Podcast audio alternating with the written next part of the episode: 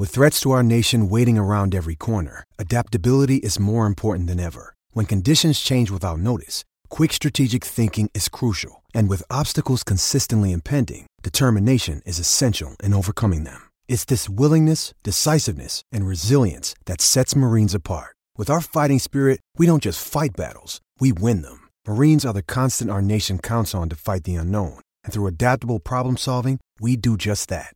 Learn more at marines.com. James. Then Carter for Dirk. Five seconds. Dirk for three.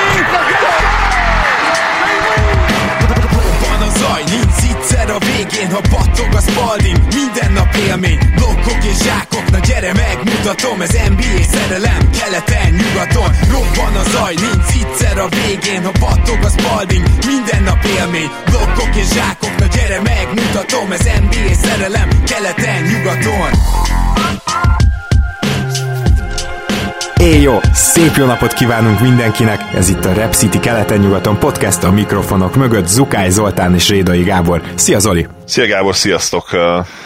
Nem ezzel a témával akartál volna kezdeni szerintem, de kicsit beszéljünk egy pár percet arról, hogy most már olyan pletykák vannak, amely szerint az NBA haladhat felé, hogy, hogy bejelenti, hogy game over a szezonnak, nagyon kíváncsi leszek a következő hetekre. Én az előző adásban is már abszolút pessimista voltam, ez a pessimizmus azóta csak még inkább nőtt, nem tudom, hogy te hogy vagy vele, hogy te viszonylag optimista tudtál lenni, nem tudom, hogy jelen pillanatban hogy állsz ezzel. Igen, amivel kapcsolatban ugye nem voltam optimista, az az Egyesült Államok, hát egyrészt kulturális berendezkedése, másrészt ennek a következményei, meg ugye az drágalátos elnökükről is beszélgettünk, és én azt látom, hogy most, amit ugye mondtunk, hogy lehet, hogy apo, apokaliptikus állapotok lesznek, és kívánjuk, hogy ne legyenek azok. Tehát, hogy most vannak rohadtul megijedve. És én egyelőre azért imádkozom, hogy úgy mondjam, hogy ne ebbe a rohadtul megijedt állapotba hozzanak döntéseket, mármint például az NBA, mert most nyilvánvaló, hogy az Egyesült Államokban ezt már egy könnyen nem fogod meg, és nem állítod meg. Tényleg az, hogy későn reagáltak, ahogy egy hete megjósoltuk, már akkor már persze nagyon is látszottak a dolgok, hát az most, most mindennél jobban látszik,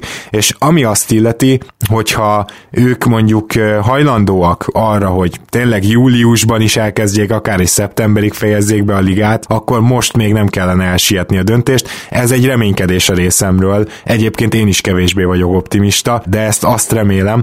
A másik pedig, hogy ezekkel a hírekkel azért kell óvatosan bánni, mert igazak, de ugye arról van szó, hogy át akarják beszélni, és átbeszélik azt, hogy mi van, hogyha, hogyha le, lezárják, mi van, hogyha shutdown. Igen, meg nyilván spekuláció az orvosok, orvosi szakértőktől is az, hogy például visszajöhet majd a, a vírus és sokkal, még a mostani is sokkal durvább hullámban ősztől és télen, hiszen ugye szezonális lehet ez a vírus is. Egyébként itt ez fontos elmondani, hogy, hogy az influenza is igazából nem feltétlenül szezonális, tehát ezt nem feltétlenül tudják emberek, és rászoktunk csodálkozni, amikor valaki nyáron influenzás, de abszolút lehetséges. Tehát az influenza vírus mindig jelen van, csak mivel az immunrendszerünk a, a hidegebb téli hónapokban sokkal inkább fogékony arra, hogy elkapja ugye a vírusokat, illetve a baktériumokat, stb. stb. Ezért olyankor lényegesen több a megbetegedés, de nem tűnik el a vírus. Tehát a, valószínűleg ilyen lesz a, a korona is, és ebből a szempontból az a negatív, hogy, hogy ennél rosszabb időzítés is lehetséges idén ősszel, illetve idén téltől. És uh,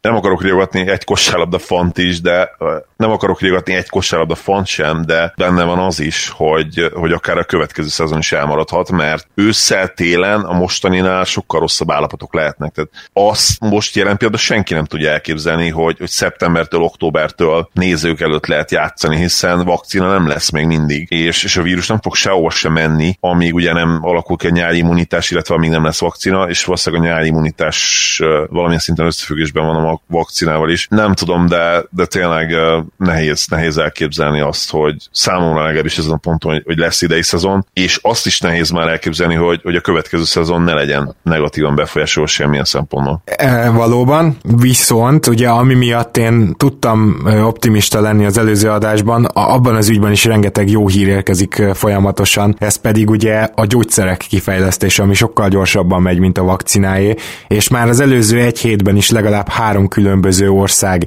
jelentett be elég nagy haladást ez ügyben, tehát hogyha ha valamiben reménykedhetünk tényleg, az az, hogy mondjuk egy hónap múlva egyszerűen olyan gyógyszerek lepik el a piacot, amik bár nem kigyógyítanak egy nap alatt, de amik influenzává tudják tenni ezt a járványt. És hogyha ez megtörténik, akkor szerintem lesz esély akár bármire, akár egy nyári folytatásra is, és nem haladnak rosszul, és egyszerűen Magyarországon is például nem állunk rosszul ezekkel a kutatásokkal, úgyhogy szerintem legjobban ennek kell drukkolni, nem pedig annak, hogy a vírus valami mágikus módon szerte foszlik, és ahogy te említetted, hogy, hogy visszajöhet, hogy majd nem jön vissza, de visszafog. A, igen, a, a hosszú távú emberiségre mért hatása nyilvánvalóan, főleg retrospektíven majd tíz év múlva elhanyagolható lesz, vagy legalábbis abban a szempontból, ugye, hogy, hogy egyértelműen le fogjuk gyűrni ezt a vírust. Ez a vírus nem az a vírus, amelyiknek bármi esélye lenne kipusztítani az emberiséget, ez teljesen egyértelmű. Viszont ha a következő egy-két évre nézzük, és ugye nyilván mi sport, illetve NBA podcast vagyunk. Ebből a szempontból viszont igenis lehet félni, mert a következő két évre simán átírhatja sajnos a, a sportéletet, és hát megfoszt minket attól, hogy, hogy bármilyen sportot nézzünk, ugye az elmúlt két hónapban gyakorlatilag ez történik, és, és hát lehet, hogy idén nem is nagyon lesznek tényleg sportesemények. Gondolkodhatunk úgy természetesen, hogy ez nem a világ legnagyobb problémája, amikor emberek halnak meg, és, és persze én totálisan egyetértek ezzel. Nem ez a legnagyobb probléma, de hát ugye mégiscsak ugye még egyszer mi egy sportpodcast vagyunk, és azért ez egy kellemetlen, kellemetlen negatív hatása mert tényleg otthon van az ember folyamatosan, és a, a mi hobbing gyakorlatilag az, hogy sportot nézzünk, ez a kedvenc elfoglaltságunk, és ennek, ennek nem tudunk eleget tenni. Hát egyrészt, másrészt pedig ugye magának a sportnak egy elképesztő hatása van az emberiségre olyan szempontból, ezt elég sok tanulmány foglalkozott vele annó, hogy, hogy gyakorlatilag háború helyetti háború. Ezt uh, nem kell úgy érteni, hogyha most két évre leáll a sport, ami arra azért nem sok esély van szerintem, tehát mondom, a, a minimum a gyógyszerek azért ki fog fognak fejlődni, akkor, akkor nem hiszem, hogy a, a sport így teljesen leállna akár egy évre is. De, de, de szóval nem arról van szó, hogyha van egy ilyen nagyobb leállás, akkor kitörnek hirtelen háborúk, de ugye az agresszió, a feszültség levezetésére nagyon is alkalmas. A sportolás Igen. is, és a drukkolás is. Olyat olvastam, hogy a családon belüli erőszak most esetek száma, illetve a frekvencia is most, most megnövekedhet. Fú, ezt bele se gondoltam, ez de Saj, sajnos ez például benne van és, a pakliban. És bármilyen is szomorú, sajnos logikus az, mert ugye aki erre egyébként is hajlamos, az most nyilvánvalóan össze van zárva a családjával egész nap. És egyébként tényleg, tehát feszültségek sokkal könnyebben keletkeznek ilyen szituációkban, amikor ténylegesen össze vagy zárva másokkal. Ez, ez annyira szomorú, hogy még egy Jason Kiddes poént sem szeretnék elsütni. igen, igen, igen. Kitartás mindenkinek, fogalmas nincs, hogy meddig fog tartani az időszak, de valahogy majd csak átvészeljük illetve meglátjuk, hogy átvészeljük. Hogy, hogy, hogy vészeljük meg, mint igen. Jó, a, mielőtt a mai témánkat elmondom, gyorsan megemlíteném nektek, kedves hallgatók, azt, hogy még mindig a nyugaton promókodot használjátok, ha a Repcity 5000 forint fölött vásároltok online, és kaptok egy illatosított pluszba, ajándékba, illetve a Facebook oldalunkra szeretném ismételten felhívni a figyelmet, aki még nem követi, az tegye meg, hogy, követi, hogy beköveti. Most különösen azokra gondoltunk, akik mondjuk nem olyan olyan döbbenetesen rég foglalkoznak az NBA-vel, mert hogy Pándi Gergő barátunk elindított egy sorozatot, ahol a különböző statisztikákat érthetően szépen leírja, hogy mi micsoda és mire használjuk, és vannak példák is. Na most azt tudni kell, hogy Gergő home office rendesen, tehát nem az van, hogy teljes szabadidő és csak ezzel foglalkozik, tehát nem ígérjük, hogy minden nap kijön egy rész, de kezdtük az alapstatisztikáktól, aztán utána a labdabirtoklás alapú statisztikákig mentünk a második második posztban, és majd ezt követik a különböző egyéb advanced statok is, tehát mindaz, amiről mi általában beszélünk, és még egy pár, amiről nem, azok, azok meg fognak jelenni szép magyarázattal a Facebook oldalunkon. Nyilván nem arról lesz szó, hogy most az nagyon fontos, hogy hogy számolják ki pontosan például a Real Plus Minus-t vagy a TS-t, ezek matematikai műveletek, ezeket is, ezek is valószínűleg le lesznek írva, de, de a legfontosabb az, hogy mire jó, mire használjuk, mik a gyengeség gyengeségei, mik az erősségei. Úgyhogy akit ez érdekel ez a téma, már pedig szerintem ez nagyjából az összes hallgatónkat lefedi, ezt mindenképpen arra biztatom, hogy kövessen minket a közösségi oldalon, és a mai témánk pedig a 2000-es évek elfeledett sztárjai. Azért annyi kitételt mondanék, hogy ez nyilván jól hangzik ez a cím, de, de ez nem csak és kizárólag sztárokat hoztam én legalábbis, hoztam azokat is, de olyan játékosok, akik, akiket vagy méltatlanul, vagy éppen méltán felettünk el, ilyenekről lesz most szó, és uh, Zoli, arra kérnélek, hogy kezdte, hát ha kitalálom ki az első játékos, akire gondoltál, akiről beszéljünk. Kicsit akkor átvariálom, mert ugye egyik nagy kedvencemmel akartam kezdeni, de hát őt kitalálnod elég könnyen, főleg mivel az adás előtt meg is említettem név szerint, hogy, hogy őt most hagyjuk. Egy olyan játékosról szeretnék kicsit beszélni, aki Hát, akire igaz az, hogy méltatlanul és méltán lett elfeledve, mind a kettő igaz, én Na. azt gondolom. Egy olyan játékos, akit nagyon sok szurkoló szeretett, viszont azok talán az olyan típusú szurkolók talán, mint amilyenek mi vagyunk, akik imádják az advanced statokat, és mondjuk a mély, szeretnek a mélyre mászni ezeknek a dolgoknak, mi nem feltétlenül értékeltük annyira. Ezzel a 2000 és 2005 közötti játékosoknál szinte semmit nem szűkítettél. Igen, egyébként e, ez a játékos 2004-ben jött a ligába, 19 éves korába, és tudni kell róla, hogy hogy gyakorlatilag mindent tudott, tehát a statisztikai lapokat megtöltötte de tényleg, ahogy, ahogy mondani szokták, vagy, vagy 8 deep, vagy 10 deep, most nem tudom, hogy 8 vagy 10 ö, oszlop van, ugye a turnoverekkel is együtt, de ő tényleg minden megtöltött. Minden megtöltött ez a srác, és nagyon sok, nagyon sok évet húzott le egy csapatnál, gyakorlatilag az első 8 évét ott töltötte. Azt kell róla még tudni, hogy többször közel, ér, közel került ahhoz, hogy all legyen, és részt is vett all gálán, de nem a főmeccsen. Húha, most, most az ilyen mindeneseken gondolkozom, hát Kirilenko lehet, ugye ő a legnagyobb ilyen mm, mm, jelölt, de én szerintem ő 2004 előtt már a ligában volt. Gondolom nem rá gondoltál. Nem, nem, nem rá gondoltam. Igen, meg túl, talán túl nagy név a mai adáshoz, de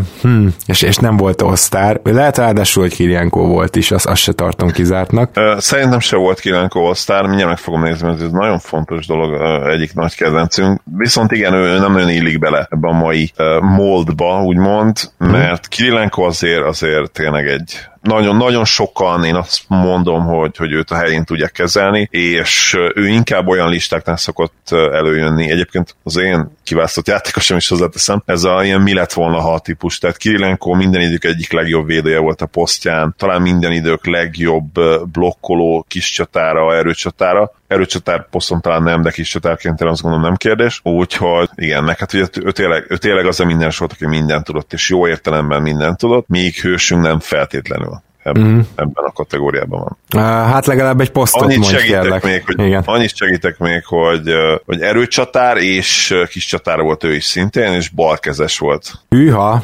Jaj, Nagyon sok mém szereplője lett már, tehát pályafutása a vége felé, és még viszonylag mostanában is játszott a ligában, tehát olyan három éve kopott ki végleg, hozzáteszem, hogy már legalább hat éve ki kellett volna kopnia. Kapott, kapott még egy nagy szerződést a Pistons-tól is, amit már akkor se értettünk. Ez, ez, már, ez már érdekes információ. Ja, hát ez Josh Smith lesz? I- így van. Ó, oh, Josh Smith. Gondolkoztam hogy felírom, én végül nem írtam fel, és uh, pedig, pedig Josh Smithről, uh, tehát olyan, olyan egyéni teljesítményei vannak, amik ilyen abszolút all-time listákra kívánkoznak. Például volt egy olyan mérkőzése, ezt most csak fejből mondom, ahol megvolt neki a tripla-dupla, és egy, amellé pedig azt hiszem, hogy egyetlen egy steel vagy block hiányzott, hogy a 5x5 is meglegyen.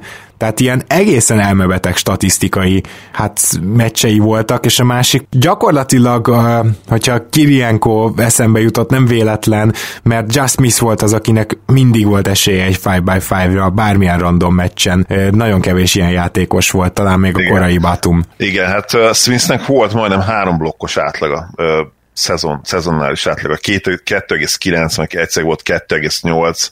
Gondoljatok bele, hogy ez mennyire hihetetlen. Tehát minden meccsen gyakorlatilag három blokkot beírattam mellé. Mondom, mert tényleg egy ugrás az öt blokk, és voltak négy feletti assziszt szezonjai, tehát onnantól kezdve tényleg csak azon múlik egy-két estén, hogy a stíl összejön, ami nyilván nehezebb volt, de hát ott is 1,6 környékén volt, tehát tényleg, tényleg nagyon-nagyon közel volt hozzá sokszor. És egy sokoldalú különleges játékos volt, aki meggyőződésem, hogy még jobb lehetett volna, illetve úgy fogalmazik, hogy igazán jó lehetett volna, hogyha hát a két füle között egy, egy minőségibb berendezés van.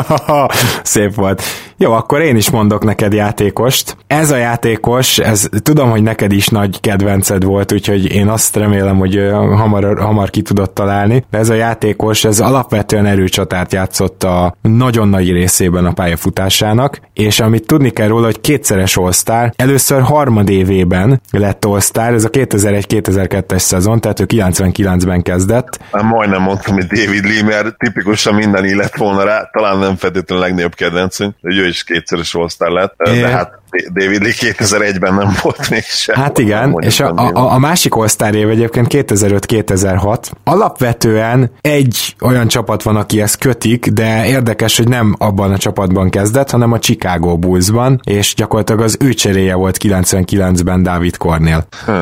És olyan, olyan újonc idényt hozott le, hogy ez az újonc idény listákon is meg szokott jelenni, 20,1 pont, 10 lepattanóval, 2 asszisztal, 1,6 blokkal. Még egyszer, még egyszer, akkor... Uh... Várj, akkor mondok még segítséget, tehát mondtam neked, hogy nagy részt erőcsatár volt, de 2015-16-os idényben is játszott, és az utolsó 4-5 évében már center lett, ez mondjuk nem annyira meglepő, ugye? Jó, szerintem elárulom azt, amivel tudni fogod, mert ezt tudnod kell, kötelező. Része volt annak a Clippersnek, ami a 2000-es évek közepén több csapatot is megizzasztott a rájátszásban. Annak a Clippersnek ki volt az erőcsatára? Ó, oh, tudom, persze, persze. Elton Brandről Így beszélünk. is van, Elton Brand.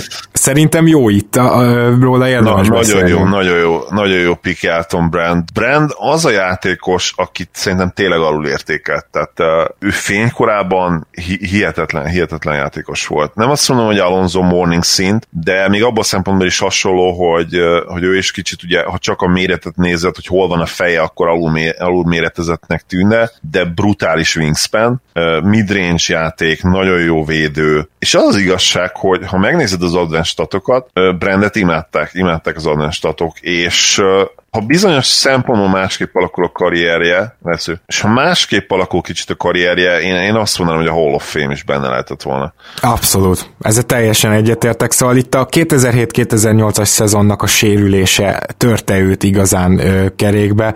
Előtte még volt 80, meg 79, meg 81 meccses ö, alapszakasza, tehát még csak sérülékeny sem volt igazán. Jött egy nagy sérülés, és, ö, és utána nem tudott visszatalálni. Ö, ő még az a, ő még az, az erőcsatár csatár volt, akinek nem volt szüksége triplára. Ezt hozzáteszem, hogy ilyen szempontból jó korba érkezett, de abban is biztos vagyok, hogyha a mostani korban születik Elton Brand, és nem épp a Filit próbálja igazgatni, akkor, akkor ő két éven belül triplázni is megtanul, mert abszolút jó keze volt. Ő mondjuk egy triplától egy méterre beljebb már tudott pikkent poppolni gól Nagyon jó, nagyon jó keze volt, igen. Büntetőket is mindig, mindig jól dobta. Igen, Brand, Brand egyértelmű, és hát hogyha megnézzük egyébként az első első, nyolc évét a ligában, az, az kifejezetten Hall of Fame szám. Tehát gyakorlatilag 20-10 felett, de bőven 20-10 felett átlagolt, mert volt 11,6 lepattanós szezonja is volt, ugye 20, 25-10-es. Igen, 25-10-es szezon. 25-10 gyakorlatilag. Két és fél blokkal, hallod? Igen, abszolút úton volt, igen, abszolút úton volt afelé, hogy Hall of Fame legyen. És ráadásul De... alulértékelt passzoló is volt, mert hogyha most megnézed az is számait, a magas embertől, hogy három fölé tud menni, úgyhogy ráadásul négyes, az abba, abban a korban, abban a egyébként lassabb kosárlabdában, az nagyon elit. Igen, igen, abszolút. Hát nyilván egy problémája volt bennek, hogy, hogy nagyon nem volt szerencséje hogy milyen csapatokban játszott, tehát a, nyilván a nagyon gyenge Jordan utáni Bullsba, aminek ugye hosszú évek kellettek még, mire összeszedte magát, aztán egy elég gyenge Clippersbe az első években, és utána ugye amikor pont, pont felvirágzásnak indult volna a csapat, akkor utána már meg is sérült. Nem is volt szerintem sok playoff párharca, talán összesen négy szezonban játszott a play és abból már volt legalább szerintem kettő, de egy biztos, már ilyen 34-5 fele közeledve, amikor nagy nehezen visszatért, emlékszem az Achillesből, amit egyébként saját bevallása szerint is ő rontott el, tehát az egész rehabot, mert nem vette elég komolyan Ezt, erről volt egy hosszú cikk pár éve, és, és volt mondom legalább két év, amikor már úgy jutott be a play hogy abszolút roleplayer volt, és, és alig játszott, és, és már gyakorlatilag pályafutása utolsó éveiben volt. Ugye volt a Dallasnál is, az én csapatomban is, és még egészen használható volt egyébként, még kiegészítő kispados ember, de hát természetesen messze-messze meg se közelítette régén magát. És akkor még annyit, hogy az egyetlen igazi playoffja abba a bizonyos 25-10-es szezonba, ő a playoffba se szart be, hogy finoman fogalmazzunk. 25,4 pont, 10,3 lepattanó, 4 assziszt, 2,6 blokk és egy steal átlagban 12 meccsen, úgyhogy emellett egy hát majdnem 60%-os TS. Emlékszem, hogy az a szezon volt a legelső, amikor, amikor NBA streameket kipróbáltam, és hogy egyáltalán próbálkoztam azzal, hogy az interneten NBA meccset nézek, és hogy örültem, amikor hajnali háromkor oh, a, igen. Clippers, azt hiszem konferencia elődöntét, az már a második kör volt, meg tudtam nézni szaggatva és, és borzasztó felbontásba a, a Castle Brands féle Clippers. Hát igen. Én itt ragadnám meg arra az alkalmat, hogy elmondjam, hogy amikor ezen az egész 2000-es éveken gondolkoztam, akkor azért levontam egy pár tanulságot, tehát lehet, hogy kicsit túlzásnak tűnik, de, de a Jordan utáni közvetlen időszak, az ezret forduló, az úgy 98-tól 2003-ig, 4-ig, hát nem a legszebb időszaka volt az NBA-nek. Minőségben semmiképpen sem, tehát főleg ugye a 90-es évek után, és azt is tudjuk, hogy 2010 után micsoda időszak következett. Tehát a sztármélység, a liga mélysége, ez ilyen 98 és 2004 között időszak, az, az szörnyű volt ilyen szempontból. Sokan minden idők leggyengébb éveinek, éveiként emlegetik azokat az éveket, igen. Tehát ott egyértelműen volt egy olyan, olyan tehetség. Hiány. Be, hiány, és utána ugye beáramlás, ami viszont utána meg érdekes módon sokak szerint minden idők legjobb időszakát hozta. Egészen én azt mondanám, hogyha az új érába gondolkodunk, és mondjuk most zárnánk le mostanában, vagy 2000 Dörk visszavonulásával zárjuk le mondjuk azt az érát, akkor egészen mondjuk 2003, mondjuk számoljuk 2003-tól, hogy akkor már jött LeBron, meg ugye Wade, meg Bosch, akkor 2003-tól egészen 18-ig ez a 15 év meg talán az egyik, hanem a legerősebb. És persze volt a Lakers, és volt nyilván előtte Brian, tehát volt azért ott is kiemelkedő csapat 2000 és 2003 között, de, de összességében a liga azokban az években, hát azért nem, nem volt a toppon, maradjunk annyiban. Hát nem, és hogy még finoman fogalmaztunk, és én még ezt az utóbbi időszakot is simán ketté bontanám, tehát nyilván a 98-2004 az egy átmeneti időszak volt, ugye akkor szabályváltoztatások is voltak, tehát nyilván az egész ligának egy kicsit így változnia kellett, és amiért 2005-től kezdem az egészet, mert akkor jött először ugye a Suns 2004-2005-be, ami, ami elkezdte megváltoztatni a ligát, és akkorra lett LeBron James ugye másodévétől kezdte meg gyakorlatilag az igazi diadalmenetet, illetve Wade is. És um, ettől függetlenül is azt gondolom, hogy egy olyan 2010 11-től datálnám azt, az, azt a brutális időszakot, és azt szerintem akár nyugodtan mondhatjuk, hogy 19-ig is eltartott, vagy, vagy akár mostanáig, tehát nem gondolom, hogy most volt valamilyen visszaesés, de, de mondjuk Dirk Nowitzki visszavonulása miatt ez nem egy rossz határ mégsem. Tehát, hogy, hogy, hogy én 11-től mondanám azt, vagy, vagy talán 12-től, hogy jött, jött a, a, az újkor és a, és a szenzációs kor. Igen, igen, szét lehet bontani úgyis persze igazából többféle kritériumot is fel tudna állítani. Na, viszont akkor, ha már így mondtam Elton Brandet, akkor arra kérlek, hogy te is mondj egy újabb játékost. Ez a játékos is hatalmas kedvencem volt. Nem fogom elmondani, hogy melyik csapatban játszott, mert az gyakorlatilag le is lőni a dolgot. Maradjunk annyiban, hogy talán Grant Hill után a legjobb Grant Hill klón volt a, a liga történetében. De ez talán nem az a játékos, aki, aki mondjuk egyedül bajnoki címet tudott volna nyerni, de, de nagyon-nagyon közel volt hozzá, és a játék tudása, a skillje, a, a tehetsége lényegesen komolyabb volt annál is, mint amilyen átlagokat hozott. McGrady? Nem, nem okay. McGrady, de egyébként McGrady vonal sem rossz. Ez, ez a játékos még McGrady-nél is lényegesen jobb jump shooter volt, tehát ezt, ezt hozzá kell tenni és egy magas irányító prototípusa is egyben. Én azt mondanám, hogy, hogy ő is azért ez a, ha nem is a LeBron és Luka vonal, de mondjuk egy szinttel alatta volt playmakingben, de, de oda lehetett adni a kezébe a labdát, és késő jött a ligába, ő is, ezt hozzá kell tenni, de gyakorlatilag egy, egy szupersztár volt, akiből tényleg csak az hiányzott, hogy, hogy meglegyen az egészsége ahhoz, hogy szupersztár perceket és szupersztár átlagot tudjon átlagolni. Egy igazi playoffja volt gyakorlatilag egész életében, 24 éves korában, amelynek során 27 pontot átlagolt, 5 lepattanóval és 3 asszisztal, 45%-kal mezőnyben 47%-a triplázott, tehát gyakorlatilag bár az egy hat mérkőzésen elveszített párharc volt, de, de kiadta magából a maximumot, és, és igazi vezér volt a pályán. Ó, nem tudom, Brandon Roy? Így van. Ah, oké. Okay. Jó van, de... Brandon Royról is érdemes beszélnünk, mert ő azért egyébként nem kis sztár volt a maga idején, csak az a baj, hogy ugye ő neki tényleg annyira rövidre sikerült ez az NBA karrier, hogy, hogy szerintem ő lassan a feledés homályába kezd merülni, pedig Igen iszonytató nagy tehetség volt. Néha, néha, néha azt éreztem, hogy ha Dwayne Wade tudna triplázni, és mondjuk nem lenne ennyire atletikus, akkor megkapnád Brandon Roy-t, és szerintem ennél nagyobb dicséret nem biztos, hogy kell neki.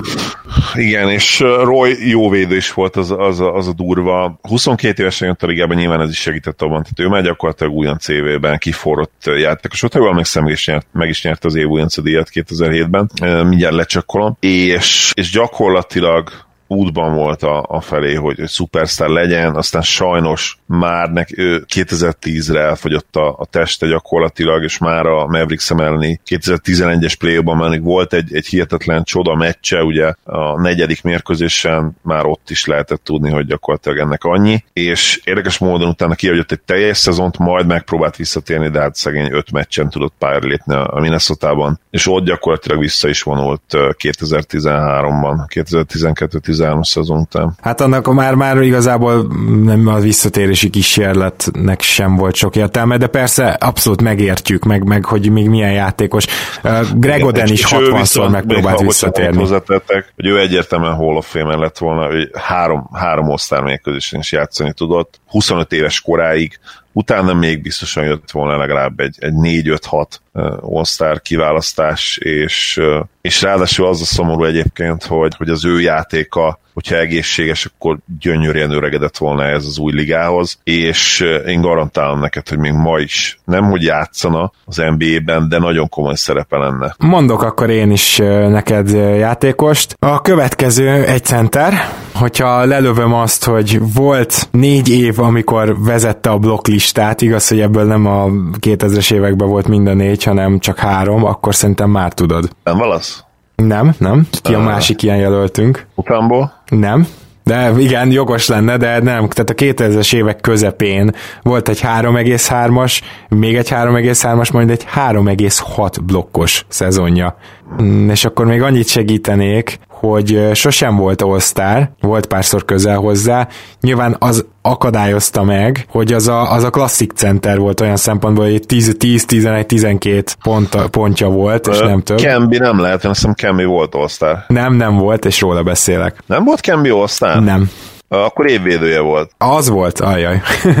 igen, igen, akkor Camby, Marcus Camby. Marcus Camby, nagyon, nagyon megfelelkeztünk róla, ő, na ő, ő, az egyik olyan játékos egyébként, ő csak 6-11 magas volt, de, de mind a elképesztőt ugrott, brutális karfesztávja volt, és, és ő az egyik olyan játékos, akinek a, a, a játéka az, hogy, hogy hogy tudta védeni a gyűrűt, az ma is abszolút működne. Tehát le, lehet, hogy ő, ő is nyilván viszonylag fakezű volt, és egyáltalán nem arról van szó, hogy most triplákat tudna dobálni, de ugyanakkor ezek a típusú nagyon jó gyűrűvédő játékosok még a mai napig megélnek a ligában. Annyira egyébként nem volt Kembi fakezű, sőt, még volt egy ilyen középtávolja is, középtávolia is, csak hát minden idők egyik legcsúnyább jumpshot volt az ő.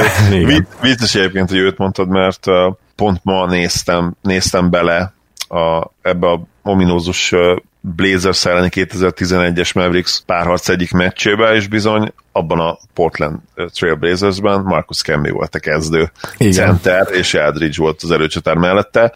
Hozzáteszem, hogy akkoriban már természetesen nagyon kifelé ment, 30-36 körül lehetett, 35 legalább, és már messze nem volt azért olyan hatékony. Messze nem is játszott annyit, ugye már akkor esélyese volt 30 perc közelébe szagolni, de még mindig látod, és főleg egyébként abban a játékstílusban hihetetlen, hogy 2011-ben is mennyire más volt a játék, mint ma. 9 igen. éve. Igen, igen, igen. Azért, azért is húzom a felé meg a határt egyébként az előző témánál, de, de ebben most nem is akarok belemenni. El akarom mondani, hogy Kembinek volt olyan éve, amikor több lepattanót szerzett, mint pontot átlagban, és több blokkot osztott ki, mint asszisztot, pedig jól passzoló center volt. Ez olyan durva, ez az év úgy néz ki, hogy 13,1 pattanó, 9,1 pont, 3,6 blokk, 3,3 assziszt. Szerintem ilyet azért nem sokan produkáltak. Nem, valóban nem, hihetetlen. Úgyhogy, hát, hogy kihez hasonlítanánk ma, azon gondolkoztam, hogy ő azért gyakorlatilag egy Goberféle típusú center volt, és, és a mozgékonyságuk is hasonló volt addig, amíg Kembi el nem hízott, ugye, mert egy idő után ez is megtörtént. De, de igen, olyan, olyan Gober-szerű center volt gyakorlatilag abszolút a stílus stílusban egyetértek, igen. Nyilván Gobert még nagyobb, még jobb lepattanozó. Viszont de, nem olyan, de, annyira igen. nem jobb blokkoló, mint Kembi volt, azt is tegyük hozzá, Gobert. Igen, igen, hogyha csak blokkra szorítkozunk, akkor lehet, hogy még jobb, ki kell mondani, hogy még még jobb is volt. Azért 3,7-es átlag az, az egészen brutális, szerintem annak a közelébe sikerült soha Gobert. Lehet mondjuk az, az is egyébként, hogy Gobert nem ugrik el mindenre, tehát neki nem nagyon volt szerintem olyan szezonja, hogy mindenre, tényleg mindenre elugrott volna. Ez igaz, igen, igen. Jó, mehetünk tovább, ki, kit hoztál? Az én következő játékosom, nagyon kíváncsi vagyok, hogy ki fogod találni. A legfontosabb infot talán nem is szeretném elmondani róla, hogy nyert egy díjat, de ha, ha ezt elmondom, akkor lehet, hogy, hogy emlékezzél rá egybe. A, a legjobb szezonját, szezonjait ő is a Clippersbe játszotta, hasonlóan Elton Brandhez, és kettő darab kiemelkedő éve volt, és egyébként Brandel egy időben is játszott a Clippersnél, aztán, aztán gyakorlatilag a sérülések az ő pályafutásának is, de nem is véget vetettek egyből, de, de olyan szinten lelassították, hogy utána már soha nem volt a régi. 26-27 éves korára kicsit tovább bírta úgymond, mint Brandon Roy, de korábbi csapattársával Brandel gyakorlatilag egy időben, ugye őt is 26 év körül ért az a súlyosabb sérülés. Egy ilyen mindenes típusú játékos képzelj el, és akkor elmondom, megnyerte a legtöbbet fejlődött díjat is. Hűha, ennek ellenére sem annyira van meg most, úgyhogy... Nem, nem csodálom egyébként, mert összességében, tehát a, a breakout évei előtt is gyakorlatilag hát egy no játékos volt, tehát se az újon, se a sophomore, se a harmadik évében nem volt különleges, és aztán jött egy, egy kiugró szezon gyakorlatilag a, a Clippersbe, utána el is cserélték őt egyébként a Milwaukee Bucksba. Ó, ez nem Cory Megeti lesz? Nem, nem egészen, de egyébként nem volt rossz tipp. Már csak azért is, mert ő is járt utána a Bucksban, emlékeim szerint. Igen, na és uh, segítik egy kicsit, még a Spursben is megfordult. Stephen Jackson. is emlékezhetsz rá. Nem. Nem? Jézusom. Uh... Szerintem Jackson nem játszott a Clippersbe. Ja, igen, ez, elég, ez, elég szem, ez elég szemét, ez elég szemét dolog, mert megmondom hogyha én nem olvastam volna utána, kizárt dolog, hogy emlékeztem emlékeztem volna rá. Jó, szabad a gazda, mondd be. Bobby Simmons. Ó, anyám, Bobby Simmons. Fú.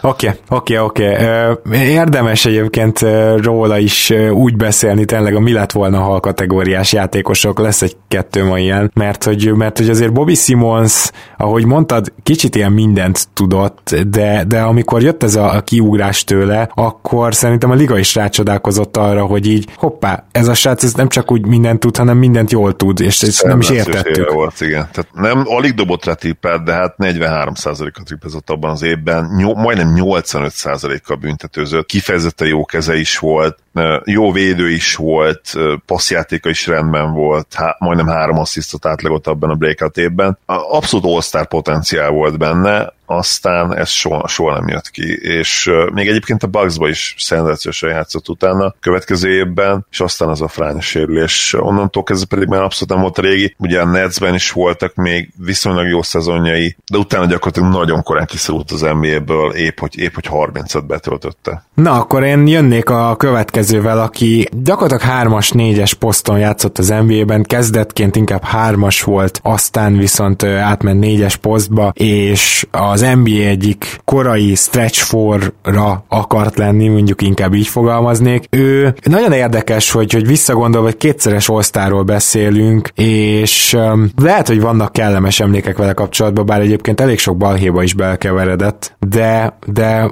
ő az egyik olyan játékos, akinek a puszta boxkórok akkor nagyon megszépítették a teljesítményét. Sorra hozta Igen? Nem Keith Van Horn? Nem, nem, nem, nem, nem. Sorra hozta a 20 pontos, de volt 25 pontos szezonja is a harmad évében, amivel amúgy meglepő módon akkor nem lett all és emellett uh, volt Kevin tíz... Love. nem, nem, nem, nem, nem. Uh, volt 10 lepattanós szezonja is, de abban is ilyen 7-8-9 pattanókat szedett folyamatosan. Notoriusan szarpasszoló volt, tehát nem is volt hajlandó passzolni. Uh, blogban, stílben sem annyira volt jó, de ami ennél is érdekesebb, hogy ő, ő már karrierje eleje óta dobálta a triplákat, mégiscsak kettő vagy vagy három olyan éve van, amikor azt mondanám, hogy, hogy jó tripla dobó volt.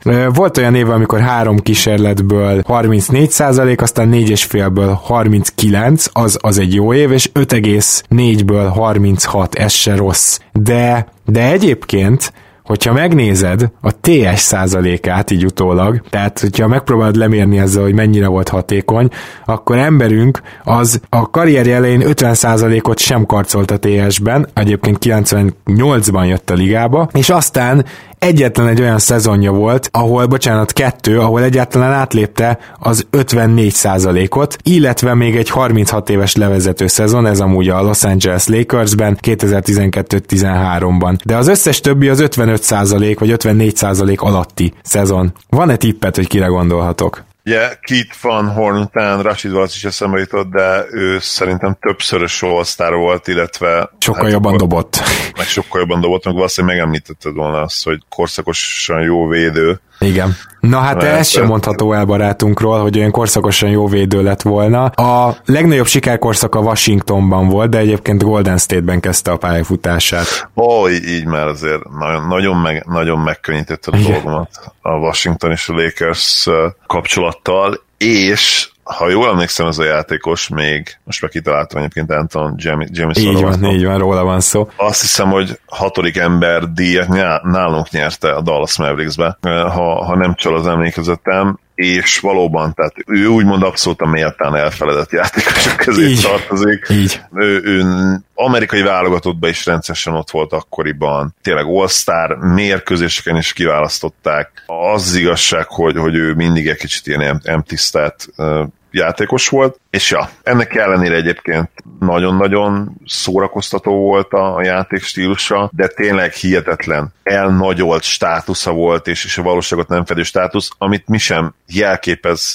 jobban, mint hogy odavitték második számú opciónak, hogy majd LeBron mellé ő bajnoki címet fog nyerni, Igen. hanem csak az emlékezetem. Volt egy ilyen kísérlet egyrészt, másrészt pedig, ami mondjuk nála engem mindig idegesített, hogy ő bicskanyitogatóan nagyképű volt. Én nekem általában a nagyképűséggel úgy önmagában nincs ilyen nagyon nagy bajom. Tehát tudom, hogy az ilyen nagy trigger a társadalom nagy részének.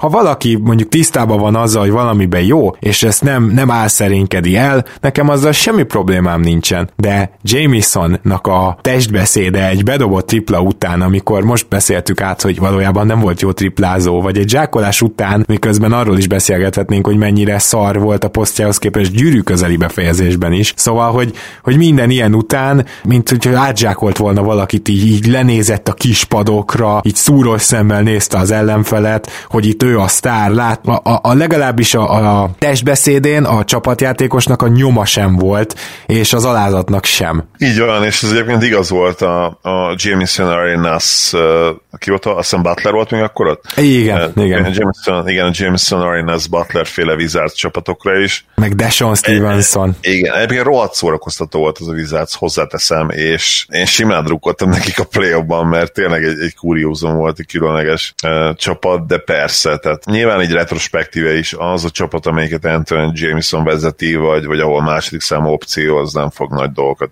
csinálni, és, és nem, hogy nem fognak trófákat nyerni, de a közelükbe sem fog kerülni. Na akkor beszéljünk egy kicsit a te következő jelöltedről. Igen, ez az illető egy igazi run and gun játékos volt, és nekem az egyik személyes kedvencem azokból az időkből. Gyönyörű, de tényleg gyönyörű tempódobása volt. Őt dobás közben nézni, az, az tényleg egy külön, külön élmény volt a, a mérkőzésen belül is. Meglepően, meglepően rövid NBA pályafutása lett ahhoz képest, hogy, hogy ő milyen skill tudott hozni a, a közösbe, és, és gyakorlatilag korát meghazudtolóan illetve érát meghazudtolóan jó shooter volt, aki, akivel kapcsolatban nem értem a mai napig, hogy miért kopott ki ennyire. Oké, okay, kicsit alulméretezett volt, ez tény, egyik kortársához, kortársával ellentétben, aki hasonló szerepet töltött be, Jason Jetteriről beszélek, nem volt olyan szintű playmaking, de hát a dobása még, még a Jetténél is jobb volt. Akkor nem Michael és... Finley, mert ő volt a tippem pedig. Nem, nem, nem. Ez az illető nem játszott soha a, a Dallasban. A legjobb éveit talán a Bullsban Ó, oh, hát ez Gordon lesz. Így van, Ben Gordon. Mert hogy őt én is felírtam, úgyhogy igen, olyan elképesztő, olyan világra szóló dobó teljesítményei voltak Gordonnak a, a legjobb éveiben, ami a mai ligában is abszolút elit lenne. Sőt, hát a mai ligában teljesítnek hát ez a csávó volt, hogy 3,3-at emelt rá még 11-12-ben és 27 játékperc alatt. Tök egyértelmű, hogy nem tudták normálisan használni. Sőt, sőt most nézem, 2,8 8 kísérlete volt 20, 27 játékperc alatt. Tehát ezt a csávot a pályára küldöd, akkor meg, megdobatott. Tehát ez hogyan lehetséges, hogy ilyen, kis, ilyen számú kísérletei voltak. Annak ellenére, hogy undersized, Hát ő, őt a mai ligában ne viccelj már, hogyan, hogyan hát, lehetne bejött 7-8 a, kísérlet. Bejött a második évében, egy olyan év, ahol rádobott 4,8 triplát, és majdnem 44%-kal értékesítette. Igen. Ne felejtsük el, hogy neki volt két év, amikor egyszer 21,4, egyszer pedig 20,7 pontot átlagolt. Rendben, ez, ez nyilvánvalóan nem azt jelentette, hogy egy élcsapatnak volt a tagja, de ha jól emlékszem, ő, ő azért ezzel play jutott. Tehát most nézzük meg egy Zach Levint jelenleg, esélye nincs a Bullsnak bejutni a play úgyhogy gyakorlatilag ilyen, ilyen hihetetlen boxkostatjai vannak, és szél egy Ben Gordon a 2008-9-es csapattal csak play jutott, úgy, hogy átlagolt 20 pont felett. Az már a Ben Gordon Luol Deng, ugye? Az már a, a, igen, az igen, a csapat volt. Ú, azt szerettem. Fel Deng. Igen, még a Rose előtti. Meg, meg Kirk Henrik, ugye? Ah, igen, igen az... ugye, ugye Rose és Gordon és Rose már váltották egymást a Bullsban, amikor Rose-t ledraftolták 2010 szerintem. Rose, lehet, aha, lehet, hogy 9. Igen. Tehát... Lehet, hogy 90 akkor. Uh, igen, az a Rose Beasley draft, az lehet, hogy 2009, de az is lehet, hogy 8 megnézem. Volt, 9 volt, biztos, hogy 9, nem, 2008. 2008, 2008 igen. igen. Ha, akkor még játszottak egy kicsit együtt Gordonnal, igen, egy, egy évet. Valószínűleg egyébként azért is engedték a Gordont utána, mert, mert ugye volt már egy Rose, a Rose Na most, talán azért nem tudok megfejtést én se, de azért Gordon állítólag meglehetősen lusta volt, ez egy probléma volt vele, és az tény, és való, hogy ő nem fejlődött Mi ezt nem mondom, mert a fizik, fizikum elképesztő volt egyébként, tehát azon nem látszott A, Azon nem, tehát gyakorlatilag meg, így megjelenne, szembe jönne az utcán, akkor azt hinnéd, hogy testépítő, az a Gordon. Pedig, és nem is az a testépítő, aki úgymond felfújja magát, hanem az az igazi szálkásizmos, brutális. Brutál, brutális. A másik pedig, hogy szerintem ő soha nem volt jó védő egy pillanatra sem, és lehet, ez, hogy ez itt biztos, is az effort. Biztosan így van, így van, így van. Na akkor viszont mondanék neked egy mondjuk hasonló típusú játékost, de őt úgy szeretném bevezetni, hogy érdekes, hogy Clay Thompson-t ö, jobb hiány ugye szoktuk hasonlítani Ray Allenhez, meg Reggie Millerhez, ö, és ez a játékos az valamiért nem, pedig, pedig ő, ő, ő volt a, ez, ezeknek az éveknek az egyik ilyen Clay thompson és főleg azért érdekes megnézni a teljesítményét, mert, mert Clay thompson kapcsolatban sokszor felmerült már, mint kérdés, hogy ő vajon milyen lenne ugye első számú opciónak, vagy egy B-nek, szóval, hogy hogy, hogy mi történne akkor, hogyha Clay Thompson megkapna a kezébe egy csapatot, és képzeljünk el egy nyilván nem ilyen történelmileg ennyire jó, de nagyon-nagyon jó shootert, kiváló triplázót, vajkezű embert, aki megkapta, megkapta legalább két-három évre a karmesteri pálcát, de ez nem a legjobb kifejezés, mert nyilván nem ő irányított, tehát az assziszt kettes posztban já, Boston játszó játékosról beszélek, de az asszisztjai 3,4 a karrier csúcsa, volt 2,9-es idénye, ennél sose volt jobb, viszont voltak olyan tripla szezonjai, ami 5,1 rádobott, és 44 százalék, tehát 5,2 és 40 százalék, 5,8 és 38 százalék, imádná a mai liga, őt is a sérülések fosztották meg attól, hogy több legyen belőle, és 2003-as, 4-es szezonban, 2004-ben lett All-Star. Van-e tipped? Nem Kevin Martin? Nem, nem Kevin Martin. Pedig szinte minden stimmelt volna, amit elmondtál. Ö, szép dobó mozdulata van, akkor így. Jó, akkor igen, akkor, akkor ugye már Kevin Martin ki van lőve. Nem is tudom egyébként, hogy Kevin Martin volt-e valahol sztár, nem meg benne biztos, pedig, pedig hát neki ilyen 24 pontos szezonja is voltak, és egyébként szintén egy, egy remek-remek kiválasztás lenne a mai, a mai listánkra. Hát Kevin Martinnek 26 pontos átlaga is volt. Na ennek a játékosnak is volt egyébként 26,7 pont, Fú. 25,4, tehát ő hatalmas pontgyár volt. 2000-es évek elején játszott? 2000-ben ö, került a ligába, és 2012-ben kopott ki, de az már, az már úgymond az utolsó két év, tehát ő tényleg, tényleg a 2000-es években, 2000-től 2010-ig volt igazán aktív. És uh, milyen években volt a legjobb? 2003 környékén? 2003-4-ben All-Star lett, aztán 2005-6-7. Oh, tudom, tudom, tudom, tudom. Na. Michael Red. Bizony, Michael Redról van szó. Én nekem hatalmas kedvencem volt egyébként, és... Balkezes volt ő is. Balkezes, így van, és ami meglepő vele kapcsolatban, ugye, ugye pont ez a kérdés az ilyen Reggie Miller, Ray Allen, Michael Red, Clay Thompson vonalon, hogy amúgy, ha esetleg valahogy be tudnak jutni a palánk alatt, mit csinálnak, és Michael Rednek rohadt jó volt a palánk alatti befejezése, ami egy alulméretezett kettestől azért nem, hogy is mondjam csak, nem, nem, nem lenne elvárás, sőt azt sejtené az ember, hogy hát igen, valószínűleg ott, ott voltak Red problémái. nem volt alulméretezett, én, én úgy emlékszem, hogy Jó, ő igen, inkább a, akkori ligában volt alulméretezett, ez igaz. Nem, szerintem akkor sem volt ő. Én a, úgy emlékszem, hogy ő prototipikus. Lehet, hogy egyébként nyilván a, a bevallott, most megnéztem a listázott magassága 6-6, tehát 198. Ó, az zenben van mondjuk tényleg, igen. Egyébként nem volt annyi hozzáteszem, mert nekem se rémlik, úgyhogy ő egy, inkább ilyen 195 vagyok, de cipőbe 196 és fél, valami ilyesmi történet lehetett. Minden esetre Red egy ponton szerintem majd, hogy nem szupersztárként volt elkönyvelve. Igen. Így utólag nyilván ki tudjuk jelenteni azt, hogy nem volt igazi szupersztár, mert ő azért, neki meg, megadattak a, a, az egészséges peak évek is 24-25-26 éves korában, 24-től 27-ig gyakorlatilag, vagy 24-től 26-ig három szezont úgy lenyomott, hogy majdnem max közeli, vagy max meccset játszott mindig, és azért láttuk, hogy az a szint sem feltétlenül volt az, amire, ami ugye egy csapatot magával rángat a döntőig, de, de ragyogó, ragyogó játékos volt, és ha jól emlékszem, őt még kiválasztották egy, egy nem a gagyi Team USA, amelyik veszített ugye 2006-ban, nem esküdik meg mindet. Lehet, hogy mi a 2008-as Redeem Teamben is ott volt. Most megnézem a 2008-as Team USA rostert, bár az, az erős lenne, ott lett volna, de mindjárt megnézem. Hát keretben lehetett igazából. Ugye ő a Bucksban töltötte karrierje döntő többségét, sőt szinte az egészet, és amit érdemes róla tudni, hogy a, a teljesen a sajátjaként kezelte a Milwaukee ott közösség. Volt, szépen, 2008-as wow. bajnoki rosteron ott volt wow. Mike, Michael Red, úgyhogy igen, jól emlékeztem. Ott volt egyébként Carlos Boozer is, az, az, az az Jó, elég eszement shooter volt, azt tegyük hozzá, és őnek is nagyon jól állna a mai kor, az biztos biztos. Nem kérdés, nem kérdés. Jó, jöhetsz Zoli. Az én következő játékosom, erre emlékszem konkrétan, hogy ő egyszeres osztár, és hát azért számomon tartva minden idők leggyengébb osztár kiválasztottjai között. Nem tudja azért lenyomni a Washingtoni centert. Ja, Maglort. Maglort, de, de azért hasonlóan főleg utólag hasonlóan megkérdőjelezhető döntés, viszont emberünk egy, egy lényegesen jobb szkórer volt, és nagyon közel került ahhoz, pont ebben az ominózus All-Star évben, hogy, hogy elérje a, a Big Man Standard, Orange Standardnek számító 20-10-es szezon. Per 36-ra egyébként tényleg nagyon közel volt, majdnem meg volt neki, úgyse jött össze, de egyébként azért egész jó számokat hozott, 18,5 pontot, abban az évben 9,3 lepottanóval, és nem volt rossz a csapata abban az évben. Uh-huh. És ez, ez akkor gyakorlatilag egy center, ezt jól értem. Center, csak center, semmi más nem tudott játszani soha. Uh-huh. Lehetett ez dömpi? Lehetne egyébként, de nem, nem, nem dömper volt.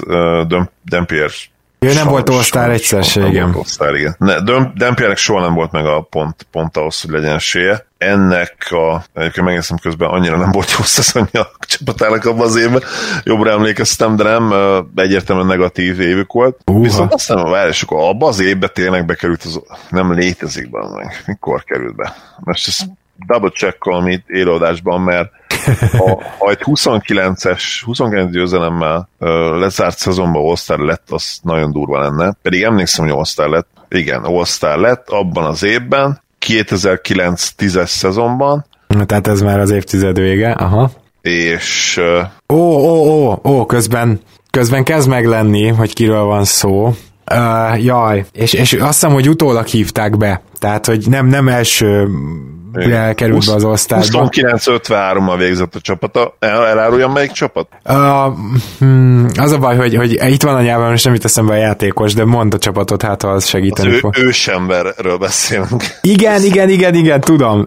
Chris Kaman. És azaz, Cayman, Cayman. Igen. Chris Cayman, Caveman. Hát a Caveman, Hát aki... Miért? Miért választották ki? Most így kezd rémleni egyébként, hogy akkor se érted senki. Igen, tehát valaki megsérült, és tudod, akkor még külön voltak nagyon a centereknél a, a választás, és akkor egy Valaki center muszáj esett ki, berakni. és valakit muszáj volt berakni. Gyakorlatilag ez volt az egyik olyan választás, amikor, amikor így rájöttek arra, hogy nem kellene erőltetni ennyire már a posztokat. Magloire, emlékszünk hasonlóan kerültet be, mert emlékszem, hogy Magloire Igen. az All-Star szezonján 13 pontot átlagolt. Igen, igen, igen, teljesen hasonlóan került be Magloire. 13-10, az mondjuk egy erős. Igen. Egyébként lehet, hogy ez pont abban az időszakban volt, amiről beszéltünk, azok a legrosszabb évek 98 és 2003 között. Most nem fogom megnézni, de szerintem Magloire is. Most már azért megnézem akkor, hogyha mennyit beszéltünk róla. Jó, viszont addig Chris Caymanről azért annyit hozzátennék, hogy ő már a 2010-es évek, tehát ő a, ő a fordulón volt ugye úgy ott, Igen. és, és talán a... Mag- Magloire 2004, és Igen. ráadásul 19 pontot dobott elvileg az All-Star meccsen. Ami, ami teljesen vállalhat, tehát nem, nem is érted, igen. És az egész csapatban neki volt a legtöbb pontja. hát Ki ö, másnak, történtek ilyenek, igen. Igen. Jó, én hoznék egy ö, újabb játékost a ősember után, ha csak nem akarsz még Caymanről valamilyen emléket megosztani. Azon kívül, Ö, hogy ilyen nem. meglepően jó gyűrűvédő volt például. Igen, plusz nyilván Kémennel a leg, Kémennel kapcsolatban legérdekesebb, hogy szerencsétlen, hogy miért ragaszkodott olyan hosszú ideig a hajához, amikor már gyakorlatilag ilyen tincsekben nőtt csak kinek, és ugye megnövesztette hosszúra, de úgy, hogy egyébként már rég megkopaszodott, ami még inkább hozzáadott, és utána, amikor végre leborotvált, saját magához képest egész emberien kezdett el. Tehát egyértelműen ezt, ezt a döntést is sokkal hamarabb meg kellett volna hoznia. Igen. Na, akkor most egy olyan, ö, olyan játékost szeretnék bemutatni, aki egyébként 98-ban jött a ligába, és egészen 2012-ig játszott is, igaz, hogy 2010-11-ben nem, tehát az már az, azok a csúnya évek voltak, és a, a csúnyánál maradva, hát ö, kicsit ilyen Stephen Jackson szindrómába szenvedett ő is, tehát már 20 évesen is úgy nézett ki, mint aki 30, 30 évesen pedig úgy, mint aki 50. Egy, hát Ke- Sam Kessel. nem, nem, nem, de nem rossz. Korábban, kettes, korábban. kettes, hármas átmenet, de azért inkább kettes, és, és, és ö, volt, amikor még irányított is. Kerry Kittles. Nem, hanem ö, még, még LeBron James mellé is megpróbálták Clevelandbe oda vinni, hogy hát ha ez majd dob valamit. És az az érdekes, hogy ő a karrierje elején egy ilyen támadó sztárjelöltként került be a köztudatba, pedig döbbenetesen szar volt a hatékonysága, iszonyatosan rosszul triplázott, mondjuk nem is dobott sokat rá, de az volt a probléma, hogy a középtávolja is rossz volt, és a gyűrű alatti befejezése is, és így is volt 20 pont fölötti szezonja. Nem Rashard Lewis? Nem, nem Rashad Lewis, Pedig ő is a 98-as drafton volt. Ja, de, de nem is tudom, vagy nem semmi, hogy így fejből emlékszel a 98-as draftra, De... Azért emlékszem, mert a mai lista miatt megnéztem. Ja, értem. Na, de az adás előtt. ak- akkor, hogyha, hogyha egy kicsit így megerőlteted az agyad, akkor lehet, hogy, hogy eszedbe fog jutni ez a játékos, mert ő gyakorlatilag a második évétől kezdve már, már egy magas usage játékos volt, és a, azt azért írjuk oda mellé, hogy jó védő volt, és volt olyan éve, amikor 2,9 stillel vezette a lopás listát az NBA-ben. Meg ugye még egy ok nyilván, ugye 98-as draft a, a minden idők egyik legerősebb draftja, ugye a Dirk draft, a már emlegetett Anton Jameson is ezen a drafton kelt el, meg talán még azt hiszem VC is. Tudod mit, Ugye- akkor megnézem neked, hogy ő hanyadik volt ezen a Paul, Paul drafton. Pierce természetesen. Na, kíváncsi leszek. Amúgy van ötlet? Vagy mondjak csapatot? Van, van, mert igazából... Wow, elől, elől el, tehát top 10-ben. Igen, és nyilván kicsit csalok, mert ugye ma megnéztem, mondom ezt a listát, tehát tudom, kiről van szó, de szerintem egyébként is kitaláltam volna, mivel hát abban a Cavs-ben annyira borzasztó volt az a keret, és ugye, ahogy mondtad, olyan nagy szerepet szántak ennek a játékosnak. Az akkor már abszolút lejtőn lévő játékosnak, akkor szerintem be is mondhatod, mert most már biztos vagyok benne, hogy tudod.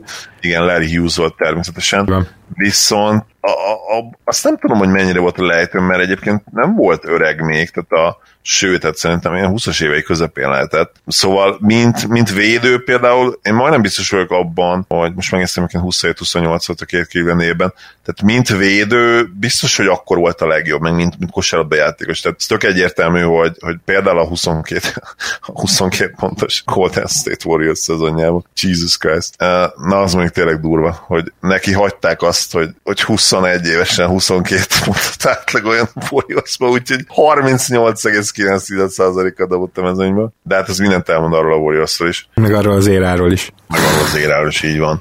Hughes egyébként, Hughes én egész jó játékosnak tartottam, és én emlékszem, hogy a, hogy a, a 2007-es döntős playoff futás közben is én, én bíztam a kezdben, meg egyébként nekik szurkoltam a spurs ellen, hogy akkoriban utáltam a Spurs-t, hát eléggé sűrűn verték el a, a segünket a play ban Azt hiszem abban az évben is egyébként. Ja, nem abban az évben, hogy a, ne, abban az évben nem történt semmi, 2007-ben, ugye, tudjuk, nem jutottam el. Igen, igen, igen, ez nem történt meg, így van. Nem történt meg az a szezon, hogy kimaradt 67 győzelem ellenére sem kerültünk play ami azóta is egyébként rekord, de mindegy.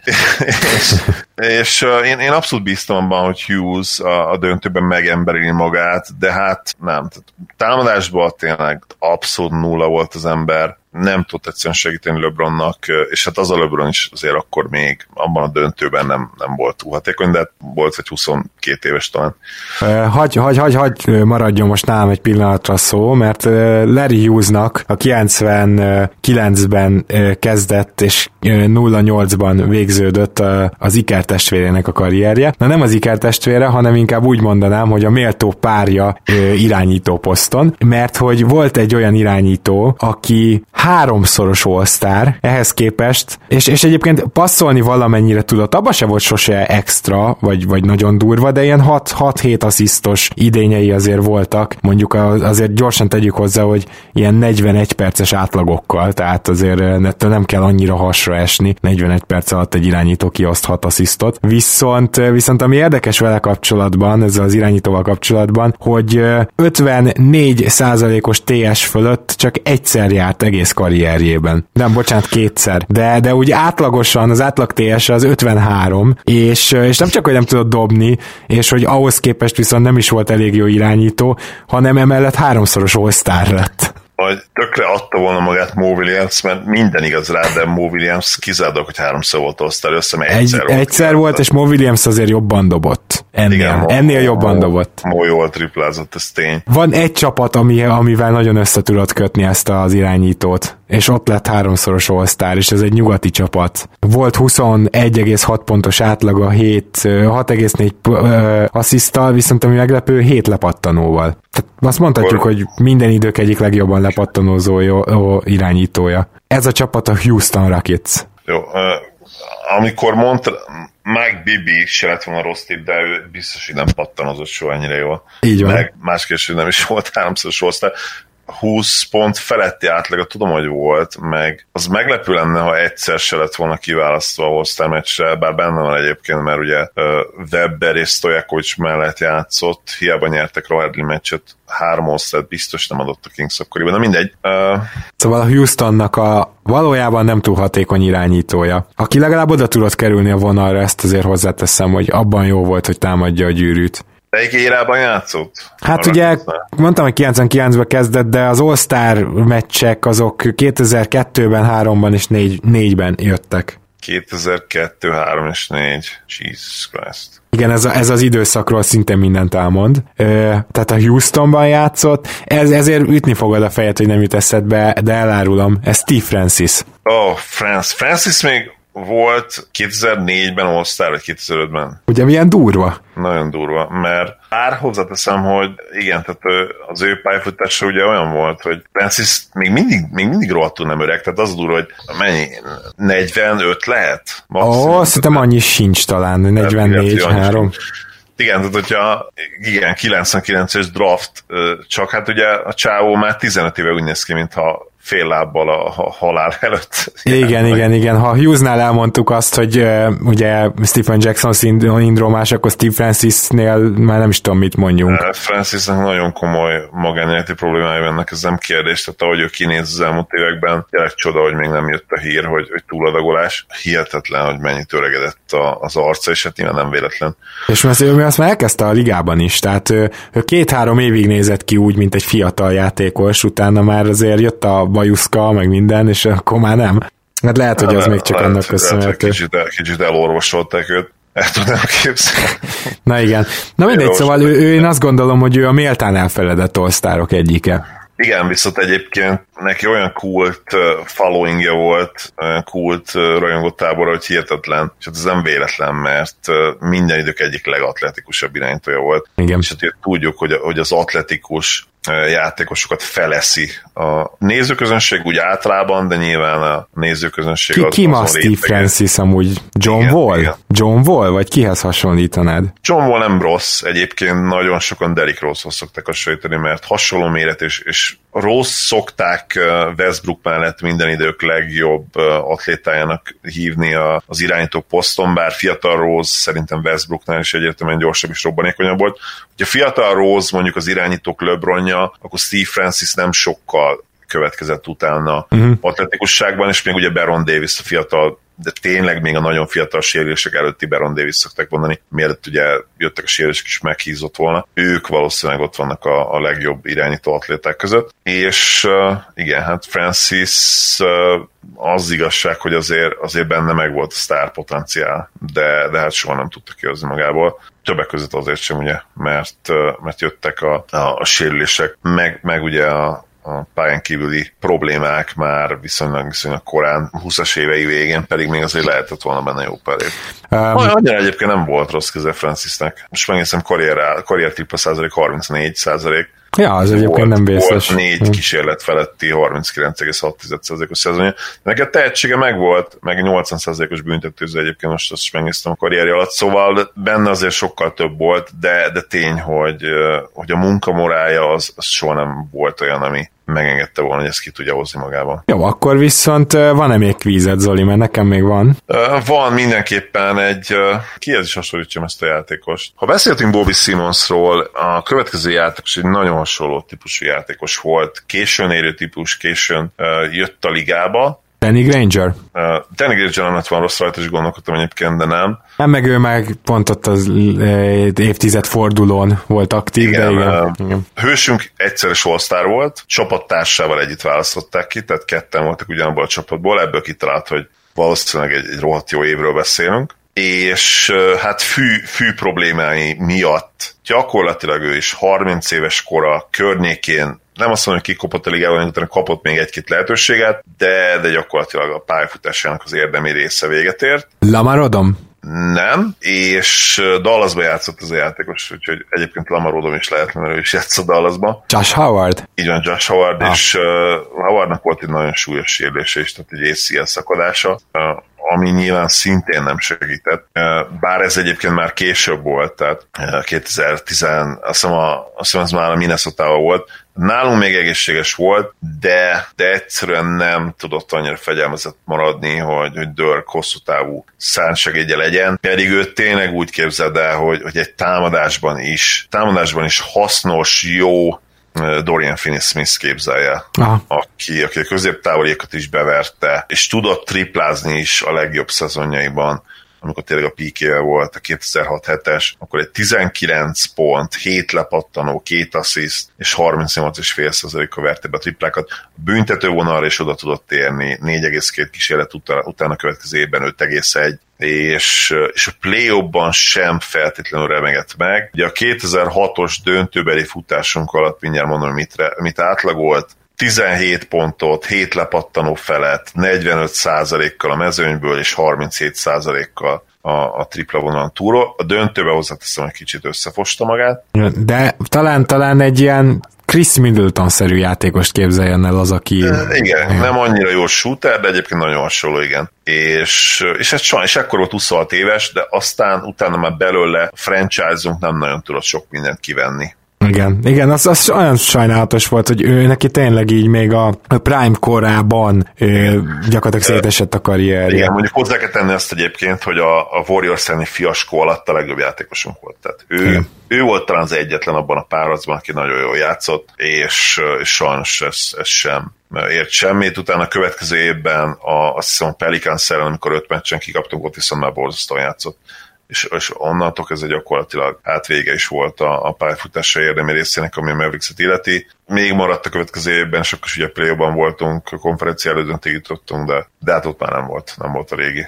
A következő, akit én hoztam neked, az 2001-től játszott 2013-ig, tehát telibe ebbe az időszakba, és gyakorlatilag négyest játszott, de, de, de ma centernek hívnánk, mégpedig stretch five-nak hívnánk. Az ugye Dirk Nowitzkinél mindig elmondjuk azt, hogy megelőzte a korát, stb. Most ez a játékos, ez talán nem akkora hévvel, de hasonló hévvel dobálta a triplákat, és talán nem annyira jó százalékkal, de hasonlóan jól, és 2008-2009-ben egészen odáig ment a történet, hogy négyes center átmenetként 5,2 rádobott triplából 45 százalékkal dobott. Ilyen magas emberre emlékszel esetleg? Fú, 2001-es draftra emlékszem jól, mivel hogy az egyik leghíresebb draft ugye Kwame kiválasztás miatt, és Jordan választott ugye őt ki gyakorlatilag a biszászba. De ez a draftról nem fogsz erre a játékosra emlékezni, tehát nem az van, hogy ilyen top 5 a vagy... volt, vagy? Nem, nem, csak nem volt ilyen top 5, vagy, vagy nem, nem, nem volt ilyen nagyon... Aha. Igen, meg egyébként ugye, ugye az a draft volt még, ahol uh, Tony Parker ott volt, Jill, Jill Arenasi, Zach Randolph is, meg még most nem, nem eskedik meg, hogy Gasol 2002-ben, vagy, vagy abban az évben volt. Valahogy úgy lehetett, hogy Hát igen, vagy nem tudom, hogy Gasol egyből átjött arra sem emlékszem, de igen, a körül jött Gasol is. És Gasol mondta, hogy stretch for. Ez gyakorlatilag stretch five, four volt, stretch de, five. de most ma stretch five lenne. Milyen csapatokban játszott? Oké, okay, viszont ezt elárulom. Hát nagy, de el fogom mondani, mert így, így meg kevés az info. Két csapatnál töltötte belfutása érdemi részét, és egyik csapatnál sem volt playoffban. Mindig gyenge csapatban játszott. Az először a Golden State Warriors játékosa volt, aztán az Indiana Pacers-é. Ó, pedig, pedig eszembe jutott valaki, de hát akkor nem lehet ő basszus, pedig esküszöm rá, igaz lenne, Mehmet Okür jutott eszembe. Nem, nem. Meg, pedig meg... ő is ma, ő is ma stretch five lenne, és... Okür szerintem és nem hát... játszott az Indibe, ő a jazzbe játszott. Ne, hát sokat. a Pist, Okür ugye Okür a Pistons Hol emlékszünk, ő ugye a nagy Pistonsnak is azt a tagja volt. Nem, pedig, a, a, tehát ilyen elképesztően ö, brutális shooting teljesítményű, magas, aki viszont cserébe egyébként volt 10 pattanós szezonja is, és folyamatosan 16-15 pontos magas ember volt, tehát tök képzett is volt valahol, nem volt jó védő. Fehér magas emberről beszélünk. Radmanovics? Nem? Nem, nem, nem. Nem mondom, inkább center, tehát a mai ligában már center lenne. Meg lehet Radman, hogy inkább erőcsatár vagy kis csatár lett Na, na elmondom, elmondom fel. neked, mit szólsz? Uh, még egy kicsit segíts, ne, ne segíts, Uha. nem mondd el. Hát az a baj, mert nem nagyon tudok mivel, tehát majdnem hét láb volt, ugye mondtam, hogy fehér játék. Fehér, magas ember, rohadt jól dobott, és tényleg a tripláit használták elsősorban, amúgy... Ugye Fanhorn nem lehetett, mert ő jóval korábban Igen, régebben. meg ő nem volt ennyire magas, meg tényleg méretre is. A Fanhorn azért center magasság volt szerintem, de... Jó, igen, ja, bocsánat, tehát inkább súlyra, akkor azt mondom, súlyra is megvolt ő, de, de nem volt jó védő, sosem tudott például túl sokat blokkolni, ami nagyon vicces egy ekkora embertől, hogy ilyen 0,4-5-6 blokkok maximum. Nem tudom, lőjük le a kapuján. Oké, okay, oké, okay, ez Troy Murphy. Troy Murphy, basszus, tényleg Troy Murphy. Troy mm. Murphy, igen, neki volt, Troy Murphynek volt olyan tripla szezonja, hogy ilyen 40 4-5 százalékkal dobott. Hát az, amit mondtam, az öt kísérlet az fölött 44, ez nagyon durva. Tehát az ma is brutális lenne. Troy Murphy tényleg. Na ez egy blast from the past. Ha. kiválasztás volt, igen. És Murphy nem volt rossz játék. Igen, a Pacersből egyetem. Én, én onnan emlékszem rá, leginkább a Pacersből. Most a kérdés az, hogy kihez, kihez lehetne ma őt hasonlítani? Na jó kérdés. Uh, Mert, mert ki az, aki ilyen tripladobó magas, viszont cserébe meg ö, még nagyon gyenge védett. Ugye Ryan Anderson, mondanám, de hát- nem de tudom. Po- A Porzingis nyilván sokkal jobb védő. Nem tudom, nem nagyon játszik. Hát Ma ugye nem játszott nem. Igen. a típusú játékos nagyon, mert, mert nem, nem lehet pályán. Igen, tehát Ryan Anderson már nem játszik ugyan, de talán talán egy kicsit hasonló Ryan volt. Anderson nem rossz egyébként, bár Murphy sokkal jobb lepattanozó volt, mint, mint Igen. Anderson. Jó, te jössz. Az én következő játékosom egy, egy olyan játékos, aki szerintem sztár is lehetett volna. Rendkívüli adottságokkal volt megáldva. Nagyon magas helyen, ha jól emlékszem, második pickként választották ki, és, és center erőcsatár volt. Nagyon-nagyon érdekes játékstílusa volt. Talán fel lehet sorolni olyan listákon is, hogy, hogy miért nem hoztak ki többet a karrierjükből. Későn jött a ligába, tehát azt hiszem négy, négy évet töltött egyetemen, Hűha. de mondom, nagyon magas helyen választották ki 2001-es drafton, és, és kiváló, kiváló védő volt. Pont, ő pont az a típusú védő volt, akit, akit ott hagyhattál több játékoson is, mondom, magas ember volt, egész jól lekövette a kicsiket is, lábbal, és, és akkor játszott NBA döntött, amikor talán erre még nem állt készen, illetve nyilván borzasztó nehéz ellenfél ellen, és akkor ezzel elég sokat segítettem már szerintem. Ajaj. Ö, Szinte egyáltalán nem triplázott, és hát elég fura dobó mozdulata volt neki is, volt egy középtávolia is, Várják, Kenyon Martin mikor jött? Kitaláltad. Ki, de oké, okay, mert én is felírtam őt. Ken- Kenyon Martin. Igen. Valahogy vele kapcsolatban is az érzésem, hogy, hogy sokkal-sokkal több lett volna ebbe benne. Nyilván nem csak azért, mert második helyen választották ki, vagy, vagy nagyon, nagyon magasan, legalábbis úgy emlékszem második pick volt. És hát őt nagyon hamar láttuk is ugye a képernyőn, mert akkor már azt a döntött pont ugye közvetítette a, a Sport TV is Kiddel, Hogy az a Két- csapat, az, két az, az döntő. hogy jutott el döntőig, meg előtte az Iverson féle, vagy utána a Fili, tehát hogy Hát nyilván, nyilván, Az- nyilván. azok annyira gyenge csapatok voltak. Fú, fú, az, az, az kegyetlen, mert, mert tényleg akkor, na mindegy, az a sötét köre volt az NBA-nek, akárhonnan nézem. Viszont Kenyon Martinban annyiban egyetértek, hogy például ő nála, ő nála rosszul jött nagyon a korszakváltás, hogy a végén centerként még ott megpróbált a Denverben, meg itt-ott ellenni, de de neki az, az rosszul jött, hogy egy erőcsatár nem lehet igazán fakezű, és ő azért az volt. Igen, egyébként ez igen, ez igaz, tehát nagyon ritkán elvállalt egy-két triplát, de hát borzasztó hatékonysága dobta őket. Egy, egy, egy Kenneth Ferid, de egy kicsit, hogy is mondjam, csak nagyobb súlyjal, és szerintem azért jobb védekezéssel gyakorlatilag Hát az ugye volt. az a védekezésük az éges volt, tehát Kenneth Farid egyik legrosszabb védő volt a posztján, Martin azért az egyik legjobb. Védekezésben tényleg nagyon jó volt, meg, meg válaszol a kérdésed, hogy hogyan jutott el az a Nets azokban az években a döntőik, hát elsősorban a védekezésüknek köszönhetően. Igen, ez igaz.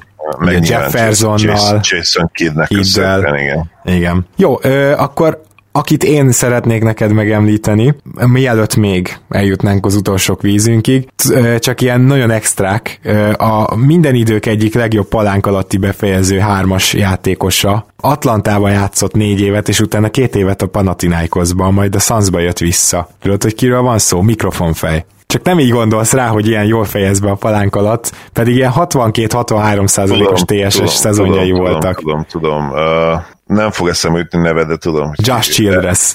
Igen, Josh Childress, így van. Az csak, csak így rá akartam nézni, Ő és így is játszott, ugye? Volt azt hiszem talán egy fél évet, de most de nem is emlékszem. Azért akartam ránézni, mert, mert nézélgettem ki az, aki eszembe jut, aki valamiért ilyen sokkal többet láttam annó bele akkor. Valakinek a csoportból a kedvenc játékos volt. Nem emlékszem, hogy Makának-e, vagy egy másik Suns játék, szurkolnak, de, de valakinek a kedvence volt Ch- Chargers. Azt kell róla tudni, hogy ilyen, ilyen 63%-os TSS szezonjai voltak úgy, hogy gyakorlatilag alig dobott rá triplát, és az se túl jól. Tehát ő, őt viszont rohadt jól lehet mai játékoshoz hasonlítani. A triplázni és védekezni már azóta megtanul, de akkor még nem tudott, tudó TJ Warren egy az egyben. De nem rossz, nem rossz összehasonlítás egyébként, igen. Úgy emlékszem, és hogy valaki kijavít a tévedünk, de mint a Childress, vagy Childress, nem tudom, hogy kell tenni. Azt hiszem pont a lockout idején jött át Európába, nem? Valamiért így remlik nekem, de, de lehet, nem ez a helyzet. Nem, va- valami másért pedig, szóval nem volt olyan rossz játékos, úgy olyan, olyan Kelly Ubrés történet ez, hogy a Washington elengedte a kezét. Elég meglepő azért, mert ugye ő 11,8 pontot átlagolt 24 évesen a 2007-8-as szezonban, és utána ment át valamiért Görögországba, de mi a fenéért, azt, azt nem tudom, mert 13 pontos, még 11 pont, lehet, hogy nem kapott olyan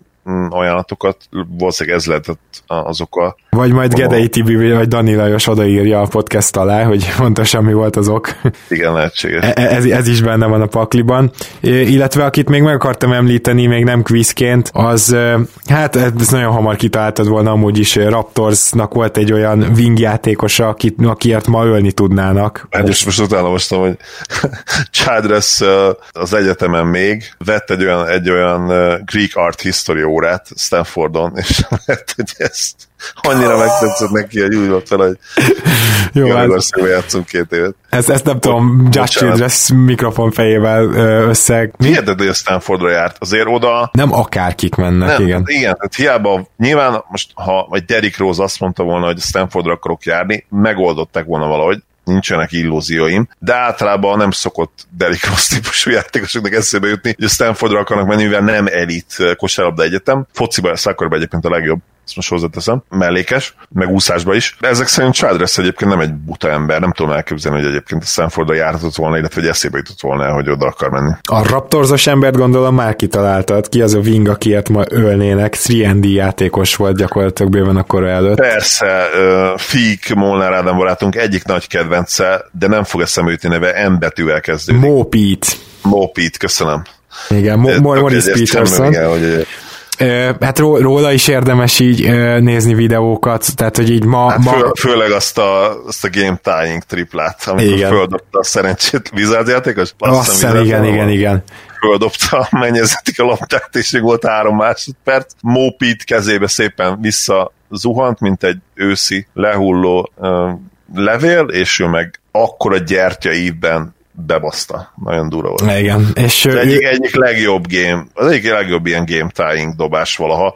Tényleg, tényleg nézzétek meg. Talán még azt hiszem Rashid Wallace három négy pályása jön szóba, ami, ami szintén azt mondja, hogy egyenlítő tripla volt. Elképesztő dobás, nézzétek meg. És még azt is akartam vele kapcsolatban mondani, hogy ő ma Houstonba center lenne, de legalább négyes. Igen, lehetséges. Tehát amúgy, amúgy Tucker meg Covington keverékét képzeljétek el talán, hogy az annyira nem volt mozgékony, mint Covington, és talán annyira jó csapatvédő sem, de, de, de, de egyéni védő, meg keménység, az meg inkább Tucker, de valahol ott. Na és a, a quiz, akkor az utolsó ebbe az adásban remélem, kedves hallgatók, ti is élveztétek, és elég sokat ki tudtatok találni. Persze mondjuk meg is lehetett állítani akár a podcastet. Tehát gyakorlatilag egy olyan játékosról kérdeznélek most, Zoli, aki, um, ha jól emlékszem, akkor egyszeres all Most egy pillanat türelmet kérek, mert ezt, ezt speciálre kell ellenőriznem.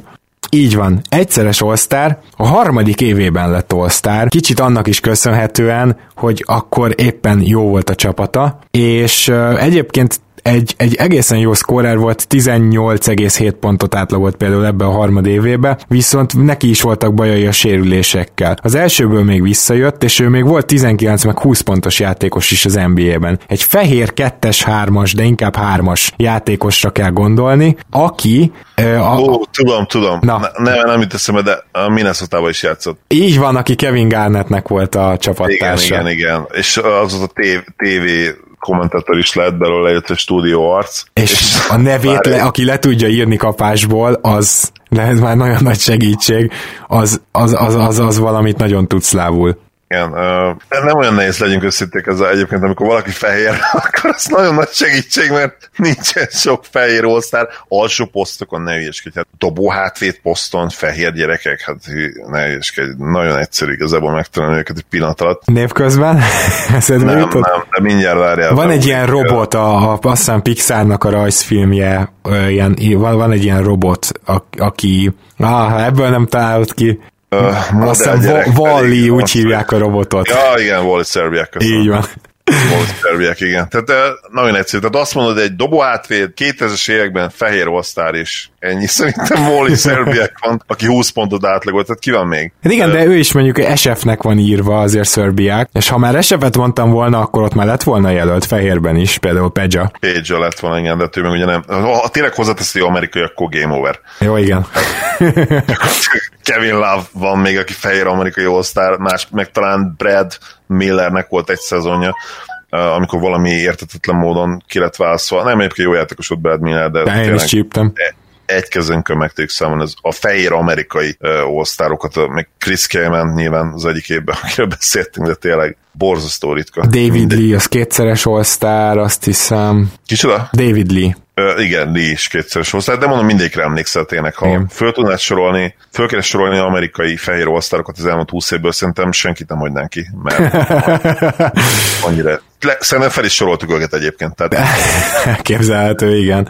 Nem hinném, hogy, hogy Cayman, ugye Cayman, David Lee. Azon gondolkozom, hogy Hinrik vagy Ridnur egyszer se volt a All-Star. Kicsoda? Hinrik vagy Ridnur? Uh, Ridnur biztos, hogy nem volt. Uh, ki volt a másik? Kirk Hinrik, vagy Heinrich, ugye kétféleképpen mondták. Jó, nem volt, volt, de nem, nem volt All-Star Heinrich.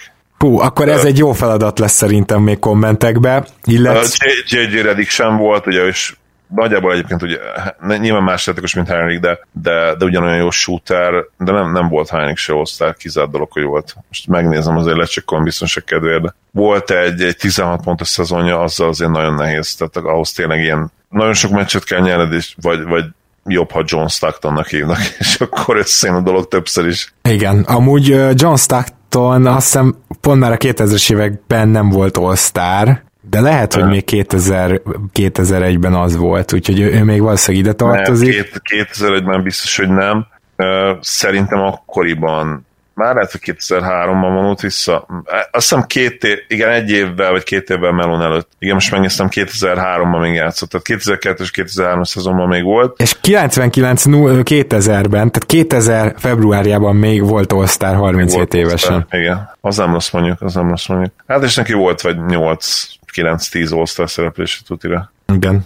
Jó, ö, én azt hiszem, hogy a végére értünk már, mint a végtelenség lehetne egy kvízelgetni, remélem, kedves hallgatók, ti is élveztétek, vagy hogyha nem, akkor uh, vagy hogyha nem uh, emlékeztetek erre a játékosokra, mert túl fiatalok vagytok mondjuk hozzá, vagy akkor még nem foglalkoztatott az NBA, akkor remélem, hogy, hogy esetleg visszanézitek velünk közösen ezeket, a, ezeket a, az all ugye általában igyekeztünk ilyen játékosokat hozni, és akinek még van esetleg olyan játékos, akire vissza visszaemlékszik, vagy azért, mert, mert sokkal jobbnak tűnt akkor, mint amilyen így utólag, vagy pont fordítva, vagy alulértékelt volt, és szeretné velünk megosztani, azt tegye már meg, hogy úgy írja a kommentet is, hogy kvízben, és akkor mondjuk az elején csak kevés info, aztán ha nem találja ki senki, akkor segítesz, tehát hogy egy ilyen kvíz mehet nyugodtan a, a, a poszt alá, és hát Zoli, nagyon szépen köszönöm, hogy itt voltál. Éreztem a hangodon, hogy te is élvezted ezt az adást.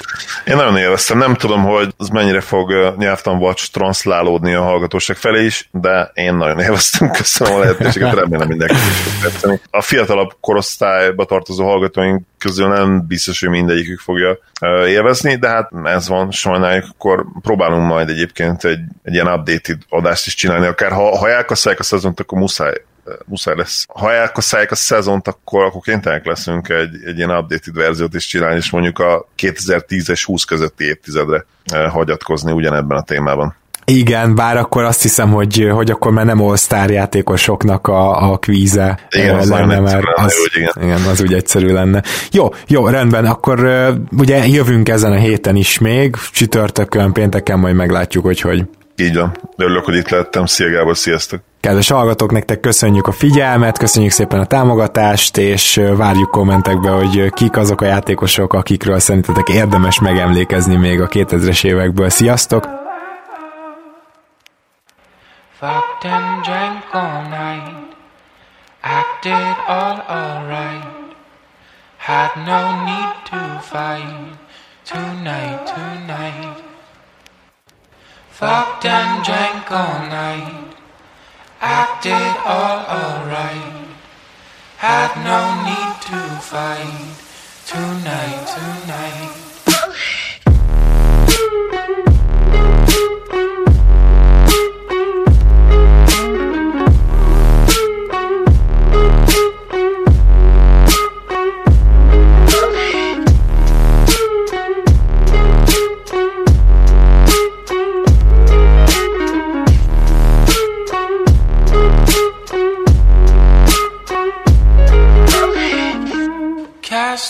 fire.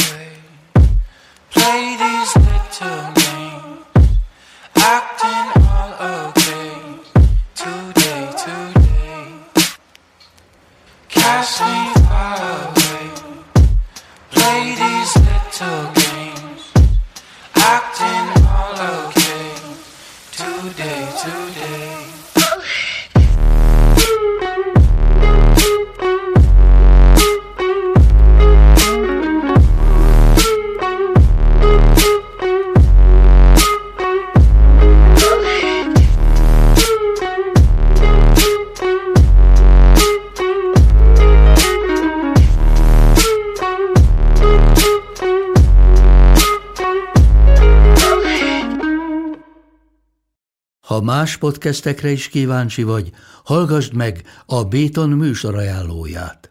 El tudod képzelni, hogy a podcastet, amit éppen most hallgattál, fél év múlva már a mesterséges intelligencia generálja? Mi sem. De ha érdekel, eljötte már a gépek lázadása. Hallgass bele az Embertelen podcastbe. Orsós Lajos vagyok, a műsor házigazdája. Egyelőre még élőben. Egyelőre. Fedezzük fel együtt, hogyan ismerkedik, randizik, mesél és vitatkozik Betty és Péter, két teljesen mesterséges intelligencia. Lajos, a podcast címét mond még egyszer, Léci. Oké. Okay. Embertelen podcast. Ez a műsor a Béton közösség tagja.